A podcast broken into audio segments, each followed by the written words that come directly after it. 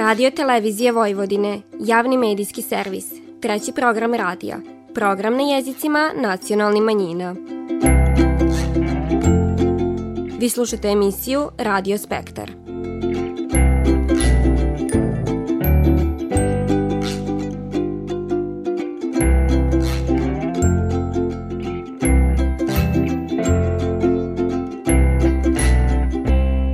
Poštovani slušalci, faljen Isus. Prve minute naše ovo nedeljne emisije posvećujemo najopivanijoj varoši Somboru. Tako ćete čut koje su to sve pisme posvećene ovom vojvođanskom gradu. Posle tog poslušajte kako se danas čuva stara originalna bunjevačka nošnja i da li je uopšte moguće sačuvati od propadanja.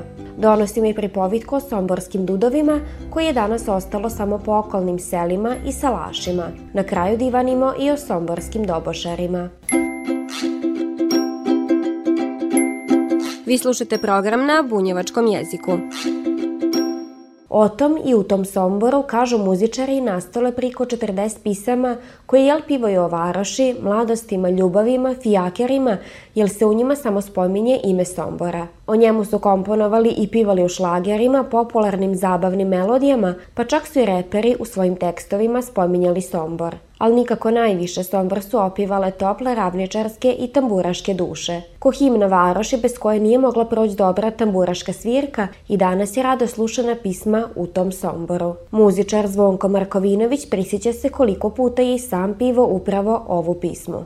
Mi smo za vreme studentskih dana svirali u Beogradu na Skadarli i na hipodromu I onda ovaj, kad saznaje da smo iz Somboru, ili znate u tom Somboru, znamo, tako da nama pesma u tom Somboru došla malo i na vrh glave, ali naša je, pa je volimo i pa je pevamo uvek. Pisma je tekstom i muzikom autorsko dilo mladog Bunjevca, koji je u svoju tamboricu, a u pridahu građevinski poslova napisao pismo s početka 20. vika, objašnjava Đura Parčetić, nastavnik tambora u muzičkoj školi Petar Konjović. Pesmu u tom Somboru je pisao Blaško Marković Zidar, koji je živeo pre Prvog svetskog rata, znači preko 100 godina je stara pesma i nije se vratio iz Prvog svetskog rata. Pesma se dosta peva, poznata je, ja sam imao priliku da sviram od Ljubljane do Skoplja svoje vremeno, Svuda su znali tu pesmu i kad su čuli odakle smo tražili su normalno smo svirali. O Somboru su pisme pisali i Zvonko Bogdan i Đorđe Balašević i Bane Krstić i Velja Subotić a poznati šlager Somborske ruže napisan je zahvaljujući jednoj lipoj Somborki, koja ni slutila nije da će u pismi ostat za sva vremena. Kako je ova pisma nastala divan i Zvonko Markovinović? To je komponovao poznati ovaj, kompozitor Darko Kraljić, i Darko Kraljić je bio ovde u vojsci, zaljubio se jednu lepu Somborku i napisao tu pesmu i eto ta pesma je isto tako jako zastupljena u, u nekoj šlagerskoj varijanti ili polušlagerskoj i tako dalje izvodi se i danas. I danas je Sombor velika inspiracija za ljubljenika u note, u varoš i tambure. Zvonko Markovinović, jedan od muzičara koji tradiciju, boemštinu i prepoznatljivosti Sombora meću svoje strofe novi varoški pisama i notama i ovikoviči. Izbir suza u Somboru, protirani tamburaši, nesto s njima Sombor stari fijakeri i golubari. Tako su i Fijakeri i Jagra, Somborski vašar i Aprilom kad Sombor varoš za zeleni učinili Sombor najopivanijom varoši, a tamburaši tokom godina na čuveni tekst pisme u tom Somboru dodaše Ko kroz njega jednom prođe, taj će uvijek da nam dođe. Zavolit će ga. U tom Somboru svega na volju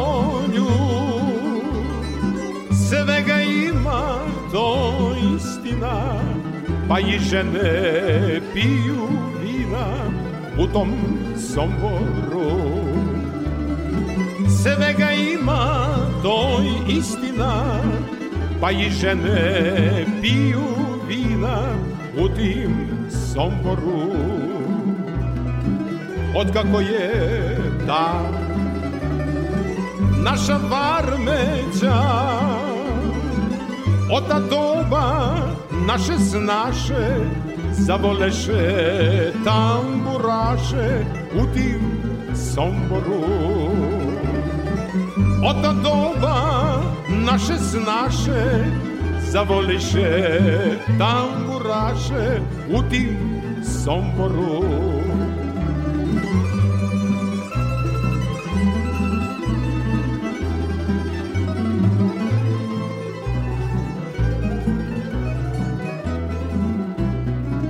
Otkako je taj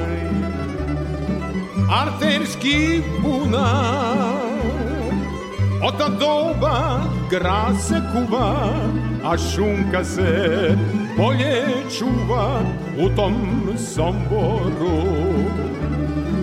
Od ta doba grad se kuva, a šunka se bolje čuva u tim somboru.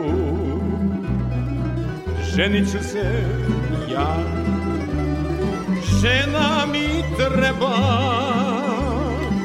koja znade dobro radi, a ja ću se gospodarit po tom somboru. Koja znade dobro radi, a ja ću se gospodarit po tom somboru.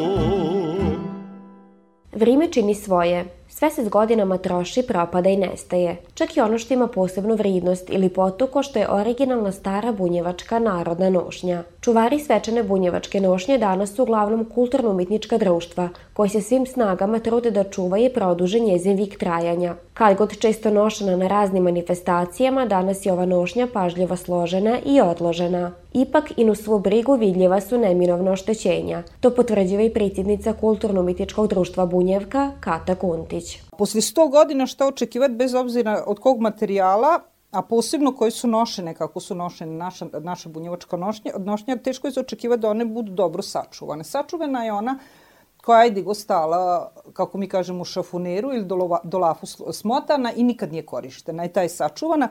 Međutim, evo, kod mene u kulturno-umetničko društvo Bunjevka mi smo bukvalno naše nosili. Nama je bilo što kaže, zadovoljstvo i čas da se mi obučemo naše prilipe bunjevačke no, narodne nošnje, a posebno koji to ionska svila ovaj, kao što su ove, i da na velikim koncertima, na smotrama, u svim prilikama gde smo se mi mogli pokazati. Znači, svugde smo rado to nosili. I normalno, dica je ne znaju čuvat, folklorci, hoću da kažem, bez obzira ne mogu oni to paziti jer nisu oni tog svesni, a mi koji se bavimo i radimo ovim, e, samo imamo veliku želju da sačuva, ali nemoguće. Iz prostog razloga kod ovih stari svila najveći je problem to što ona puca, ali ja bih sad kazala to što ona puca, ona se razilazi.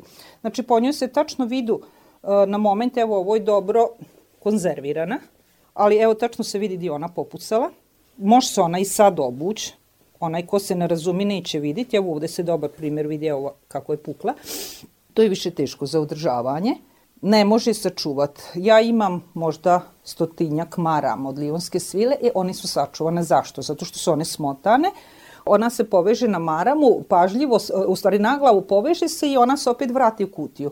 Međutim, kod ovih sukanja je vrlo to teško bilo, one su daleko, što kaže, više nosile i teško ih sačuvati nemoguće. Tako da ne možemo, ne možemo kazati da je moguće sačuvati nemoguće. One su sad samo za konzerviranje i da budu muze, u muzejskoj postavki i tako da se samo sad gleda. Sad je s ovima gotovo. No suknje od svile kulturna društva u svojem posjedu ima je otončicu, prsluk, igrač, maramu, sefir, čakšire, kaput, opakliju, bilišling. Sve ono što je kad god bilo sastavni dio muškog i ženskog bunjevačkog ruva. Šta uradit i kako sačuvat ovu nošnju staru priko 100 godina? Sviline smete muljci, može se peglat pod visokom temperaturom, ali se ne smije prati i treba je dovoljno prostora u ormanu kako se ne bi žuljala i stanjivala. S druge strane, vuni smete moljci. Veliki je to zadatak za one koji na ovaj način čuvaju u svojim dolafima dio istorije i tradicije bunjevaca. Med njima i kulturno-umetničko društvo železničara Bratstvo na čelu sa Antušom Romićom. Da je teško, jeste sigurno,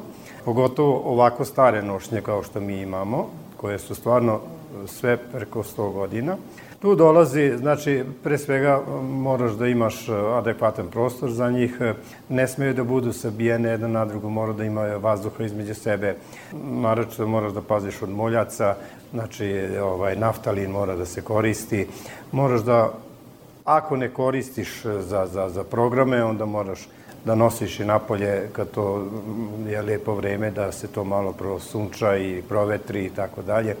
Tako da, inače, inače vremenom, samim tim što su preko 100 godina, ono i same svila, sama od sebe zna da, da, da puca, da se krza i tako dalje, ali eto, snađemo se, tu je centalin kao podmetač, jel, koji je postavljen ispod, nalepi se pa onda se malo ušije, Tako da, eto, snalazimo se uglavnom, ali to je, to je ono, znači, moraš, moraš da vodiš računa da bi što duže trajalo.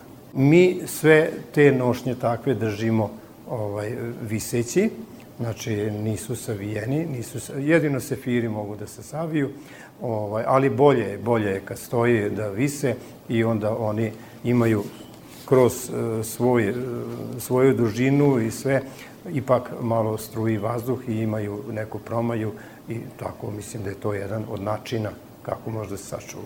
Vrednost originalne bunjevačke nošnje još je veća kad se zna koliko je teško doći do nje. Kupovina, donacija pojedinaca, nasljedstvo niki su od načina, ali danas je i to prava ritkost. Stari i mlađi članovi kulturno-umetničkih društava svesni su neprocinjive vridnosti originalne bunjevačke nošnje, pa je s pažnjom koriste. Upravo vridnost ovake nošnje ističe Vesna Takač iz kulturno-umetničkog društva Aleksandrovo. Ne igra se puno u njima, znači samo kada je nešto onako svečano, a onda se izbace te crne svile, što kažu, što više da ih sačuvamo za sledeću generaciju što dolazi. Kažem, jako je teško i sačuvati i nabaviti i sve. Znači, ovo sad ako propadne mi više svila nemamo. Tako da, jako moramo puno čuvati, a pogotovo deca moraju čuvati. Znači, što kažu, oni su navikli od malih noga da se nošnje čuva, prvenstveno nošnje, pa onda sve stvari, pa onda Znaš, tako su navikli, tako se odnose prema njima i tako da nemamo nikakvih problema. I onda još ko hoće da donese neku svilu od babe, dede, ono, nije to samo svile, to i šlenk, i košulje, i sve što se tiče bunjavaka, pošto smo na tom području, znači to se sve donese ovde, pregleda se šta se može koristiti, ali se sve može koristiti, tako da nije nikakav problem.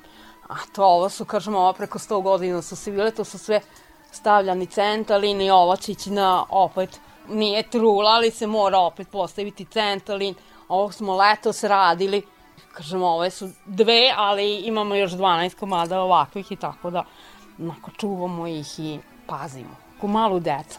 A Bileš Link, kako pazite na njega? Dosta, jer je i naš jednom preko 100 godina, znači žene su nasivale. To su sve ono originalni, ni jedna nije mašinsko rađena, Znači, to se malo se igra, znači kad je stvarno manifestacija na dužijancama, ne znam, na nekim priredbama, na takmičenjima, to se onda nosi kući, to se štirka, opere, možda dva, tri puta se godišnje igra u njima, to je smotano, stavljeno da ona polegne, i to se isto nafteli, normalno, i to se čuva. I danas, posle više od vika, primetne lipote i otmenost bunjevačke nošnje, a iz nje i dalje zrači kultura bunjevačkog naroda. Očuvanje bunjevačkog ruva, posebno svile, skoro je nemoguće, budući da lijonske svile više nigde nema, a prikrajanje i obnavljanje, iako urađeno s pažnjom, narušava originalnu nošnju. Sagovornici se slažu, uskoro će biti potrebno naći dostojnu zamjenu kako bi bunjevačke nošnje koje se koriste bile nalik originalima. Dotad kulturno društvo se tu da ljubomorno čuvaje, a pokad god i prikažu ono najdragocinije i najlipše u bunjevačkoj kulturi i istoriji. se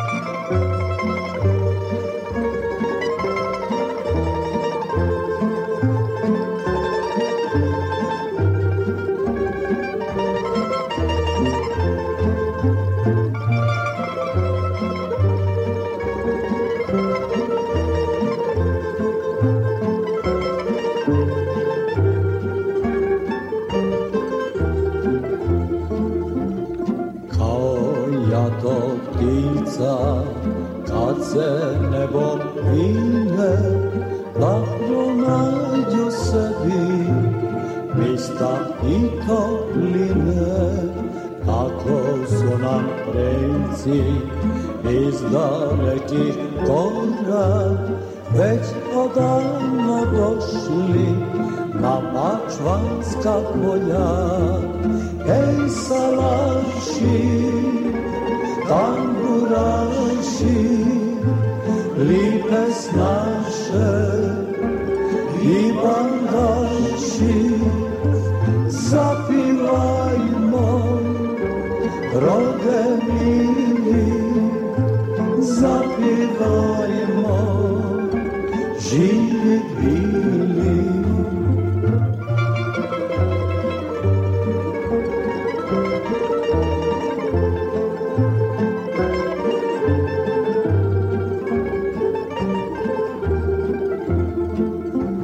Szumi reka buna, pusta romek kraju Koda pozdrav šalje Bačkom zelen raju Sjećajuć te tako Bunjevački rode U imenu nosiš ime bune vode. Hej salaši, tamburaši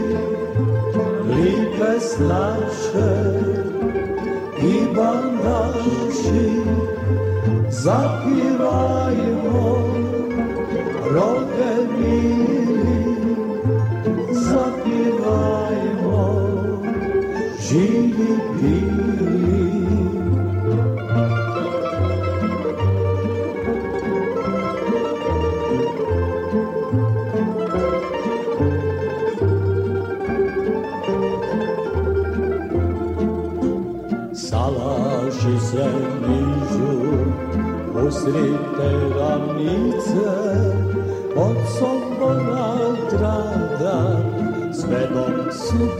Subotice tu Bunjevac čuva običaje svoje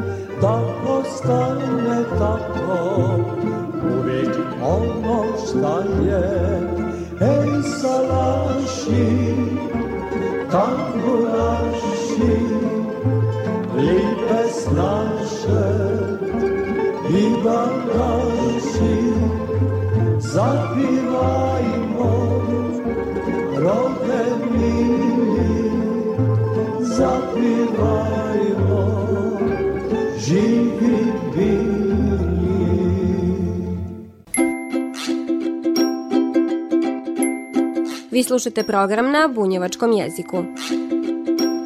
Tri i po vika je stara tradicija gajanja duda u Bačkoj. Austrijske vlasti su polovinom 18. vika državnim mirama pospišivale gajanje svileni buba, a priduslov za to bilo je sađanje dudova po salašima. Svaki muškarac je u to vrijeme prije stupanja u brak morao da zasadi dud. Danas je u Somborskoj varoši ostalo svega par stotina starih dudova i to u okolnim selima i salašima. Oko 200 godina staro dudovo stablo na salašu Estere Rajić ima impozantnu širinu debla od priko 620 cm i smatra se najstarijim dudom u Somboru. Estera kaže da su stablo svojevremeno mirila četiri čovjeka kad bi se za ruke uvatila oko stabla, ali danas to više nije moguće jer stablo je mnogo šire. Puni 50 godina manje više pamtim dudove, a ima ih 13 komada. Što stariji, što mlađi.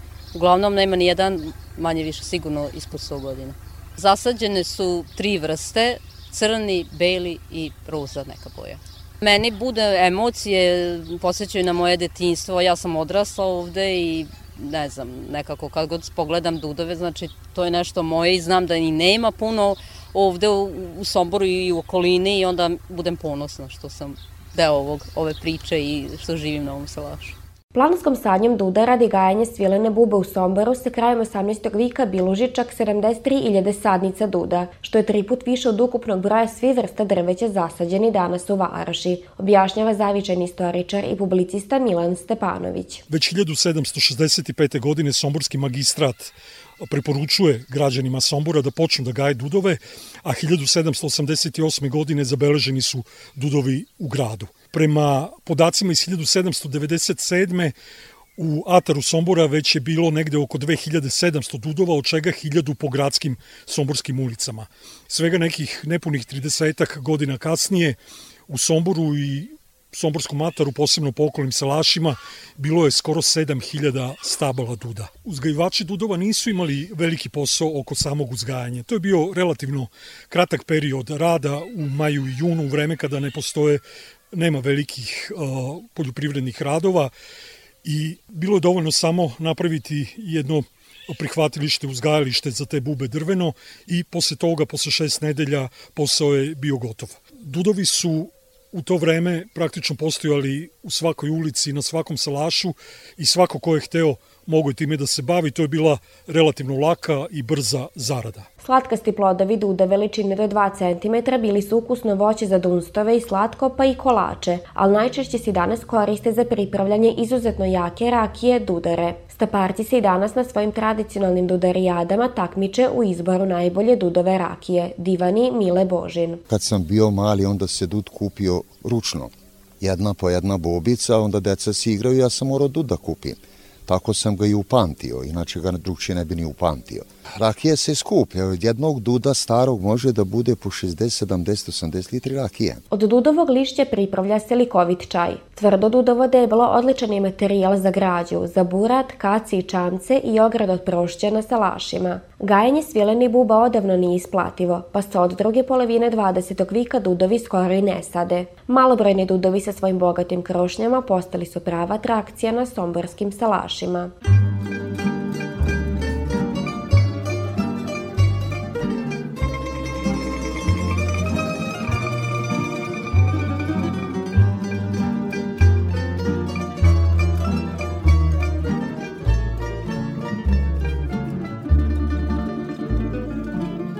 Ima jedna pisma za tebe.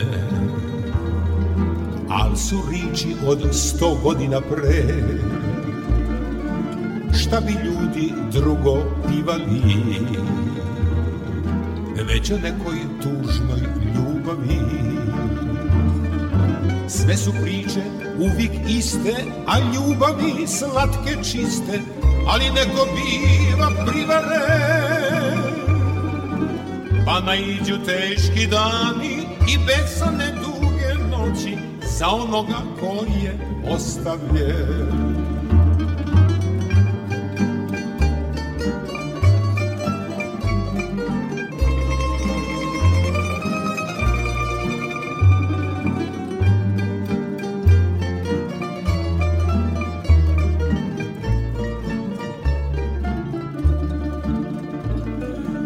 prolazile mnoge godine. I polako blidi njegov lik. Tila ga je i zaboravi da ne bude njezin titanik. Al sve su priče uvijek iste, a ljubavi slatke čiste, ali neko biva Pa naiđu teški dani i besane duge noći Za onoga koji je ostavljen. Sad je vrime sasvim drugčije Al ova je pisma za tebe. Tamburaši i sad sviraju. I u naše duše diraju Doboš i dobošari kad god su bili dilom čete somborski militara. Nezaobilazni u bitkama, nezaobilazni u vatrogasnim bandama, ali njeva naročita uloga bila je u razglašavanju vojni civilni naredbi vlasti i to počeo od 17. pa sve do 60. godina 20. vika. O dobošarima divan je viši kustos istoričar Milka Ljuboja. Krajem 18. veka ustanovljena je e, služba dobošara – ljudi koji su išli somborskim ulicama i udarajući u doboše na važnim raskrsnicama ulica, na gradskim trgovima, kod crkava, na vašarima objavljivali sve ono što gradska i državna vlast smatraju da mora da postane opšte poznato. Tako je ustanovljen, ustanovljena jedna lepa tradicija koja u našem gradu postoji do 60. godina 20. veka, a to su dobošari koji su postali u stvari jedan od simbola našeg grada. Gradski dobošar je mora dobro poznavati sva tri zvanična jezika – Ratski, srpski ili bunjevački, nemački i mađarski, bit pismen, jakog i jasnog glasa. Sem tih državnih odluka o regrutaciji mladih za odlazak u Austro-Ugarsku vojsku, zatim sem objava ne znam, velikih državnih događaja, objavljivali su dolazak nekakvog amaterskog diletantskog pozorišta u Sombor još sredinom 19. veka. Zatim objavljivali su i ovaj, važne sportske manifestacije koje su se dešavale u našem gradu. Znači sve što je činilo društveni, kulturni, javni život našeg grada bilo, spadalo je u delatnost ovaj, doboš, somborskih dobošara. Somborski dobošari su imali svoj pravilnik, oni su imali status gradskih službenika, naravno za svoj posao su bili i plaćeni i u stvari se radi o jednoj potpuno pravno regulisanoj gradskoj službi koja je naravno imala i dosta svojih zaposlenih.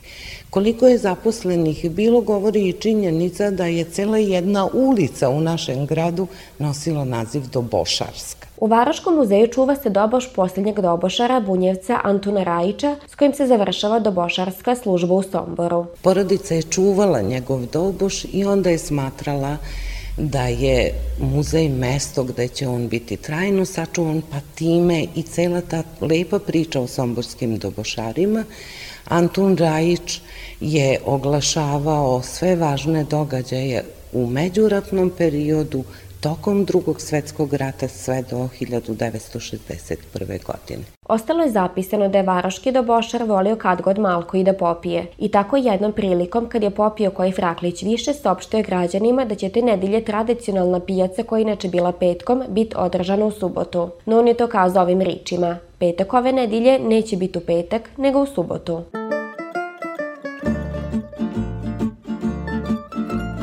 Ako hoćeš ti Oči pokisle da odmoriš. Evo ti moji dlanovi Oni su davno Oni su davno tvoji Postali. I bit će bolje ako budeš tu Sa nekim život da podeli Biće bolje ako budeš tu Da ljubav pobedi. Biće bolje ako budeš tu Sa nekim život da podeli. Biće bolje ako budeš tu Da ljubav pobedi. Jer ako hoćeš ti Sa jutrom da se pojaviš Ne moraš pisma pisati Moji su dani Odavno tvoji Ostali I bit će bolje ako budeš tu Sa nekim život da podeli Biće bolje ako budeš tu Da ljubav pobedi I bit će bolje ako budeš tu Sa nekim život da podeli Biće bolje ako budeš tu Da ljubav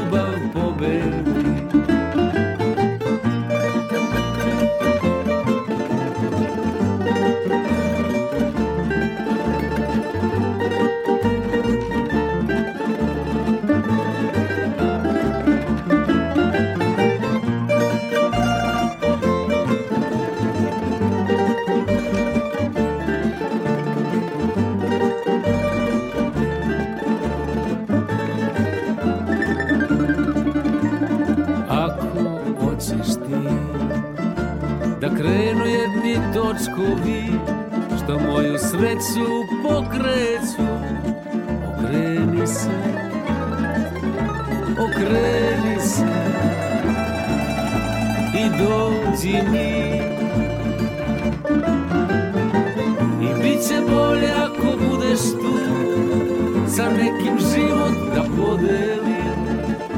Biće bolje ako budeš tu Da ljubav pobedi Biće bolje ako budeš tu Sa nekim život da podeli Biće bolje ako budeš tu Da ljubav pobedi